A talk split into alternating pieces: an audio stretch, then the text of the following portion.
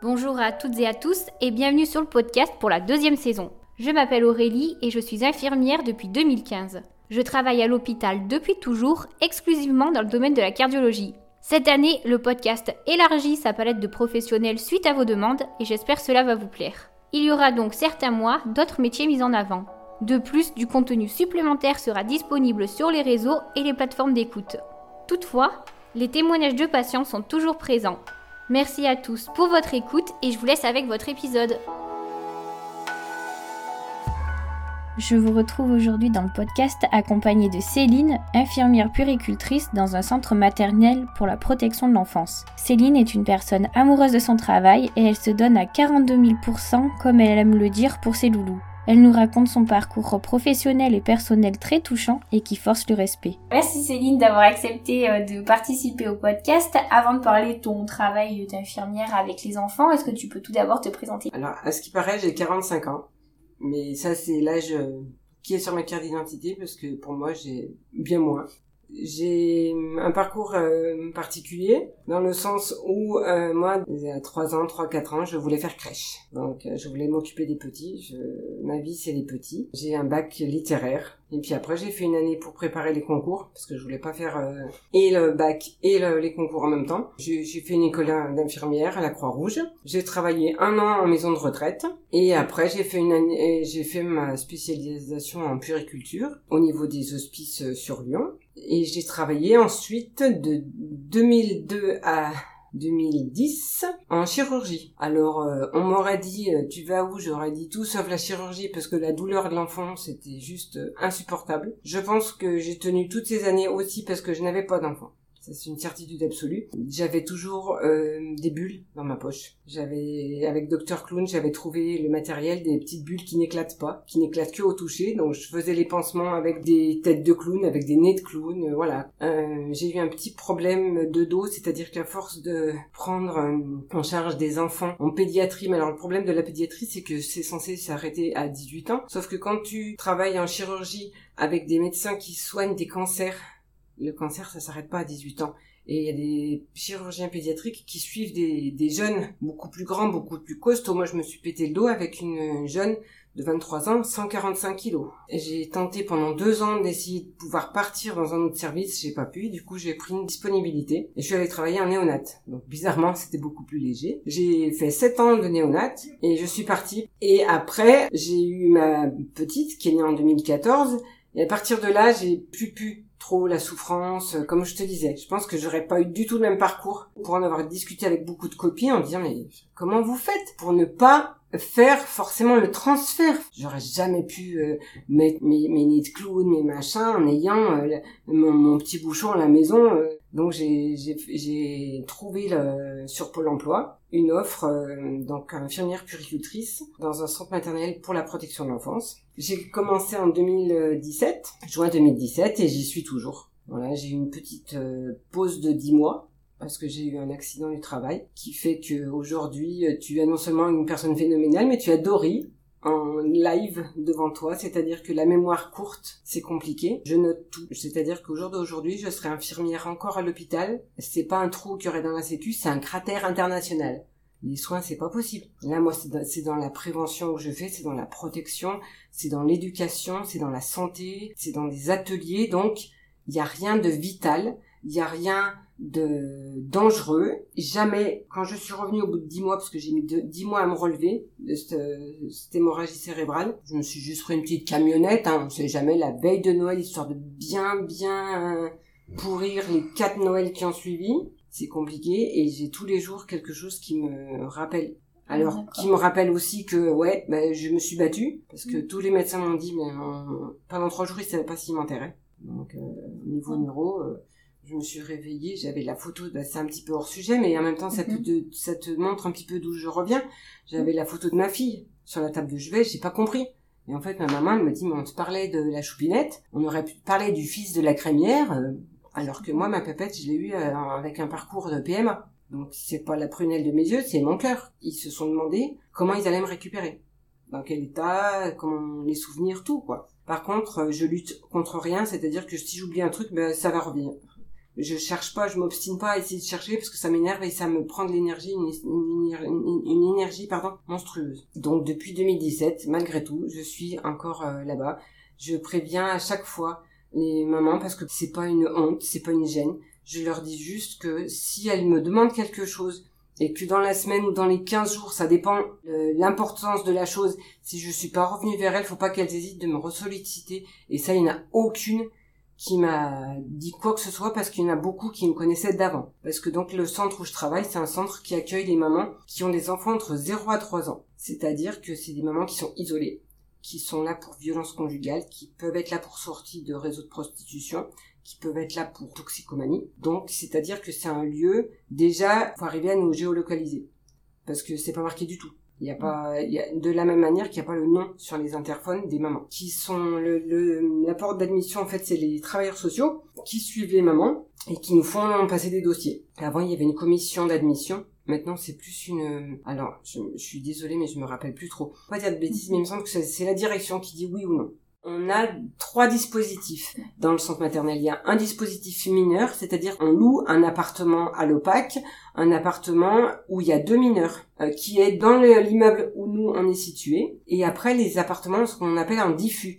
On loue à l'OPAC et on demande une participation financière au moment d'une centaine d'euros à peu près tous les mois pour participer aux frais de l'entretien du logement. Et c'est en diffus, c'est-à-dire que c'est autour de l'immeuble où nous on est situé, où tout, tout ce qui est administratif s'est situé. C'est comme dans un hôpital, et il y a ce qu'on appelle le DAD, dispositif d'accompagnement à domicile. C'est des mamans ou des couples, parce qu'on a de plus en plus de couples maintenant. Dans un, on a un rayon de 30 km ou 30 minutes. Parce que le problème, c'est que quand on fait des visites à domicile, bah, le fait de faire un trajet, ça fait une heure. Donc ça te bloque une heure, c'est vite chronophage. C'est pour ça qu'on s'est mis une limite.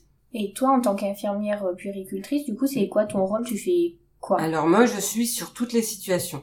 Chaque euh, famille qui rentre a euh, deux, référents euh, plus deux ce qu'on appelle les transverses et la psychologue. Les deux référents, c'est un référent famille qui s'occupe de tout ce qui est papier de la famille, administratif, tout ce qui peut être formation, tout ce qui peut être code, tout ce qui peut être donc formation pour un métier, tout ce qui peut être apprentissage du langage, parce qu'on a des mamans qui ne parlent pas français, on a des mamans qui viennent du pays de l'Est, on a des mamans qui viennent d'Afrique, on a des mamans qui viennent d'un peu partout. On a vraiment le parcours migratoire, euh, voilà. Et les référents enfants qui soutiennent le lien mère-enfant ou parent-enfant. Et donc chaque euh, chaque famille a ces deux référents-là. On a une conseillère en économie sociale et familiale aide dans la mesure du possible à gérer le budget qu'ils ont. Moi, je suis tout ce qui est l'aspect santé, le volet de la santé aussi bien des enfants que des parents. Et on a une psychologue. Donc voilà vraiment le, panel. Et en termes de référents hébergement, donc on a deux éducateurs spécialisés et une assistante sociale, des éducatrices de jeunes enfants et des auxiliaires, puricultrices. Et on est un dispositif qui fonctionne H24, c'est-à-dire que la nuit il y a des veilleuses qui font euh, du présentiel et qui peuvent accueillir des petits quand il y a besoin. Moi, je suis sur toutes les situations. J'aide et je soutiens les familles de et 25 familles au niveau de la santé, c'est-à-dire je, je, vérifie qu'elles aient une couverture sécu. Tout ce qui est euh, anciennement euh, CMU, maintenant c'est AC2S. L'aide médicale d'État, ça je sais parce que ça a toujours pas changé. Voilà, donc en fait concrètement pour que les gens comprennent, euh, c'est comme Weight Watchers. Là, l'aide médicale d'État, c'est 0%. On a droit à pas grand-chose. Après, nous avons le petit, la petite subtilité, la CMU, qui arrive léger, un tout petit peu de sucre. Après, il y a le, la sécu globale, le yaourt normal, et le crémeux, la recette crémeuse de Yoplait, c'est la sécu et la mutuelle. Voilà. Et moi, j'ai les deux dans dessous. Le 0% et le légèrement sucré. Première chose, c'est que je m'assure qu'ils ont les droits sécu et après, euh, je fais euh, un, collègue qui se marre parce qu'à chaque fois il me dit allez, tu, tu fais ton scanner, dis ouais, parce qu'en fait je pars de la tête et je vais jusqu'au pied pour être sûr de rien oublier.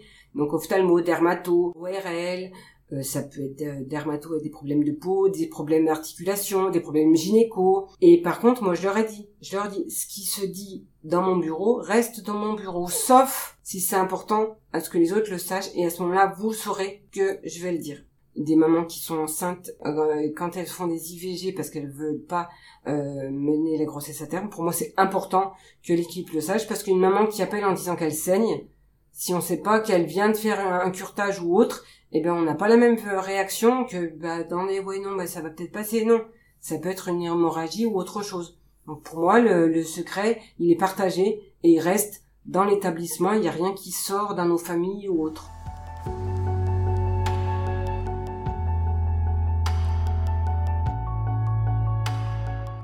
Tu parlais de prévention aussi que tu faisais. Donc euh, qu'est-ce que qu'est-ce que tu fais par exemple Tout ce qui... Alors euh, les accidents domestiques, je fais des je fais des petits ateliers. Accidents domestiques, on a eu fait accidents domestiques et suite à cette euh, cet atelier-là, les mamans nous ont demandé de faire des soins de premier secours. On a eu fait les petits déjeuners aussi.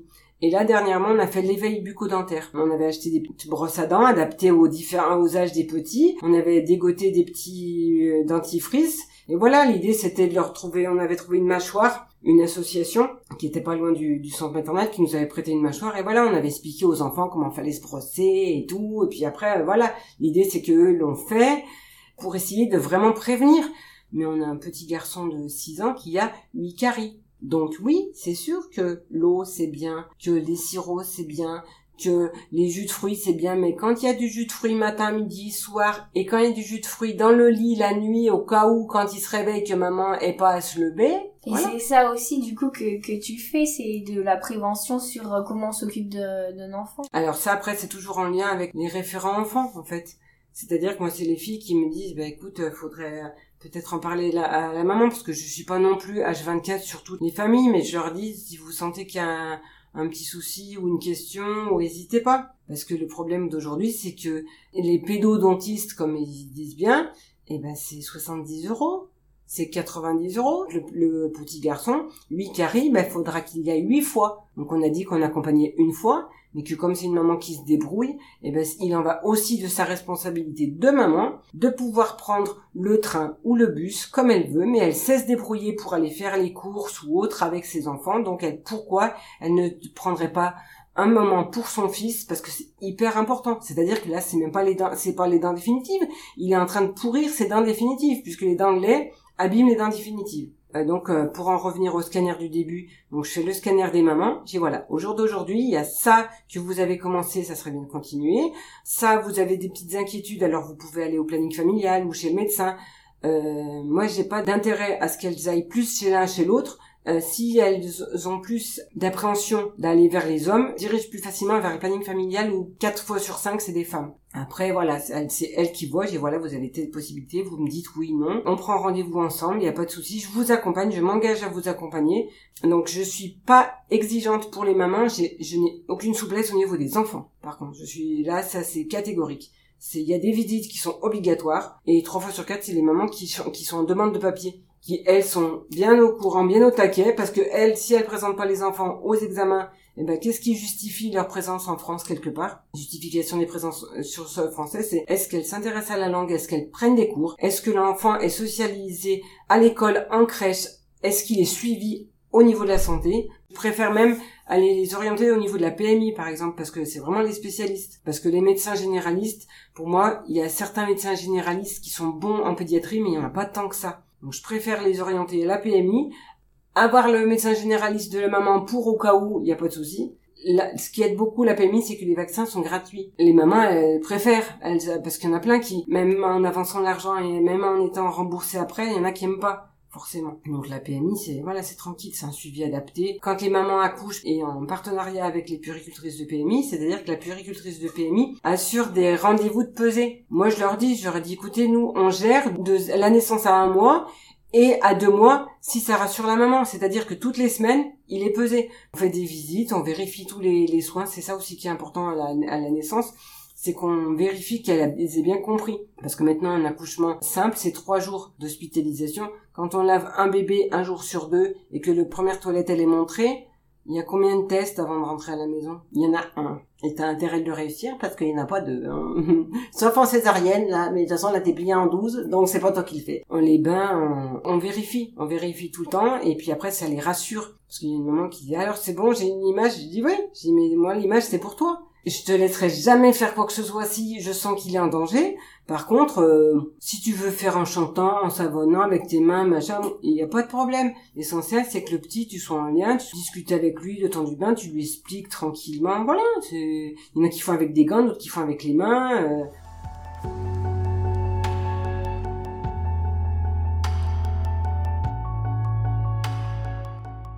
Cinquième, sixième mois de grossesse, on peut les avoir. On a aussi, je t'ai pas parlé, euh, des familles d'accueil aussi. C'est-à-dire qu'on a des mineurs qui sont en famille d'accueil.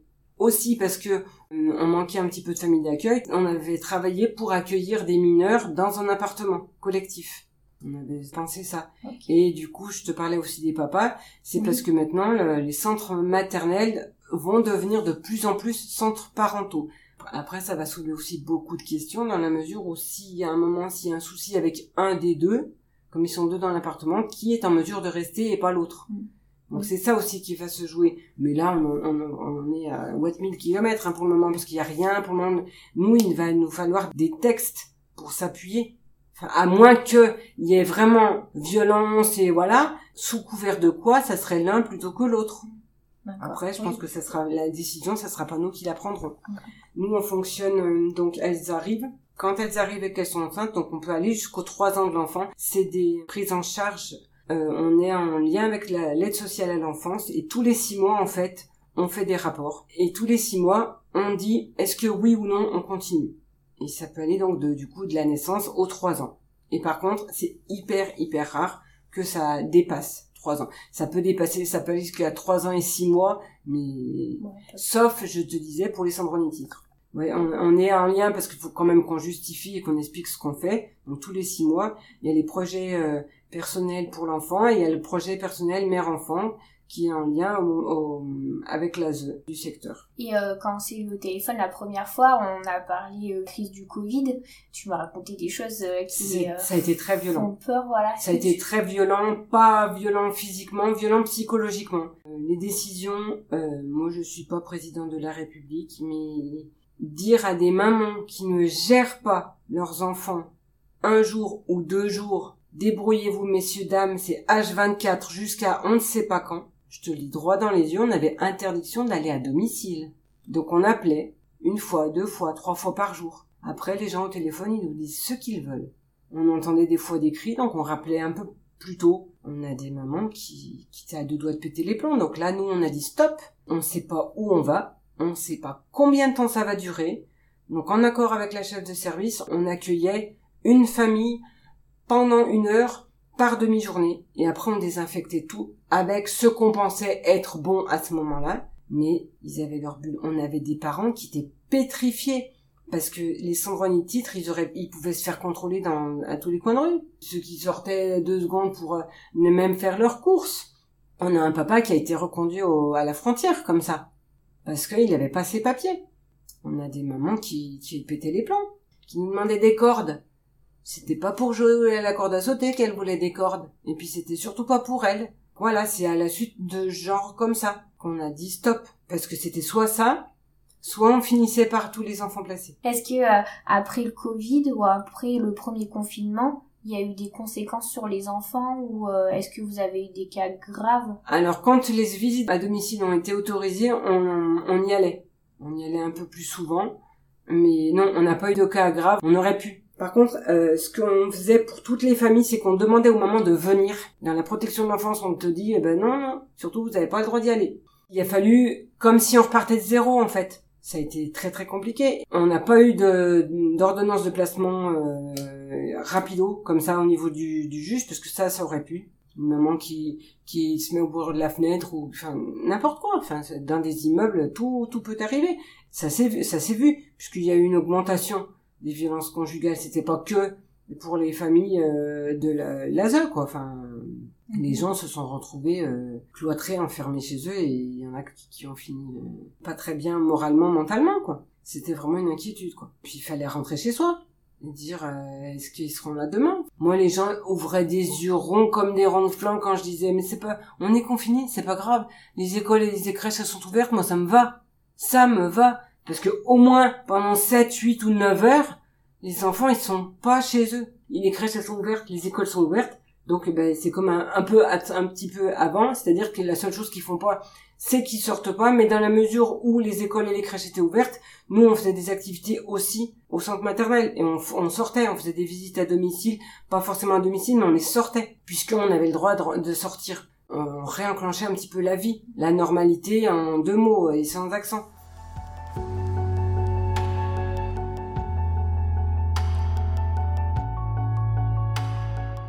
On arrive à la fin du podcast. Est-ce que tu as des choses encore à, rajouter ou quelque chose d'autre à dire? Je dirais que je suis contente quand je fais sourire les gens. L'autre jour, il y a une maman qui m'a, qui s'est jetée dans mes bras parce que ça faisait trois mois qu'on attendait une, une réponse de sa couverture sociale qu'elle n'avait pas. Elle m'appelle, et puis elle m'a en anglais, elle me dit, j'ai reçu un mail et tout. Je dis, ben, venez, venez. On regarde et tout, puis j'ai regardé. J'ai dit, venez, venez, venez. Je dis, quoi, quoi, quoi? J'ai regardé là. Et j'ai appuyé, et il y a son attestation CMU qui est apparue. Elle regardait, du coup, je l'ai imprimé, elle pleurait. Dit, ah, merci, merci, voilà. Moi, mon, mon quotidien, c'est, euh, de d'essayer d'amener un peu de, de chaleur à, euh, à, ma mesure en fait dans la dans la vie des gens d'essayer de leur faire euh, voir le côté positif ce que je fais aussi avec ma fille j'essaie toujours de voir le côté positif de tout même les journées pourries j'essaie toujours à la fin de la journée de dire ok bah alors il y a trois trucs de bien ça l'accident ne l'aura jamais enlevé. C'est des souvenirs comme ça. C'est des vignettes de vie. Euh, qu'est-ce que j'ai fait? Quand on va chercher un enfant parce qu'on sait que le papa peut avoir des soucis avec la police et que aussi possible éventuellement euh, le petit garçon ou la petite fille pouvait ne pas être là au moment où la gendarmerie nationale allait arriver et ben du coup je l'ai pris tranquille. Lui il était tranquille pépère. On a fait le concours des bisous qui bêtent j'ai juste vexé à mort parce qu'il a dit que c'était lui qui avait fait les plus gros. C'était pas vrai. C'est pas vrai. Merci à toutes et à tous d'avoir suivi cette interview. Si elle vous a plu, n'hésitez pas à lui accorder une jolie note sur votre plateforme d'écoute et à y laisser un commentaire. Et nous, nous nous retrouvons très vite pour un nouvel invité. Belle journée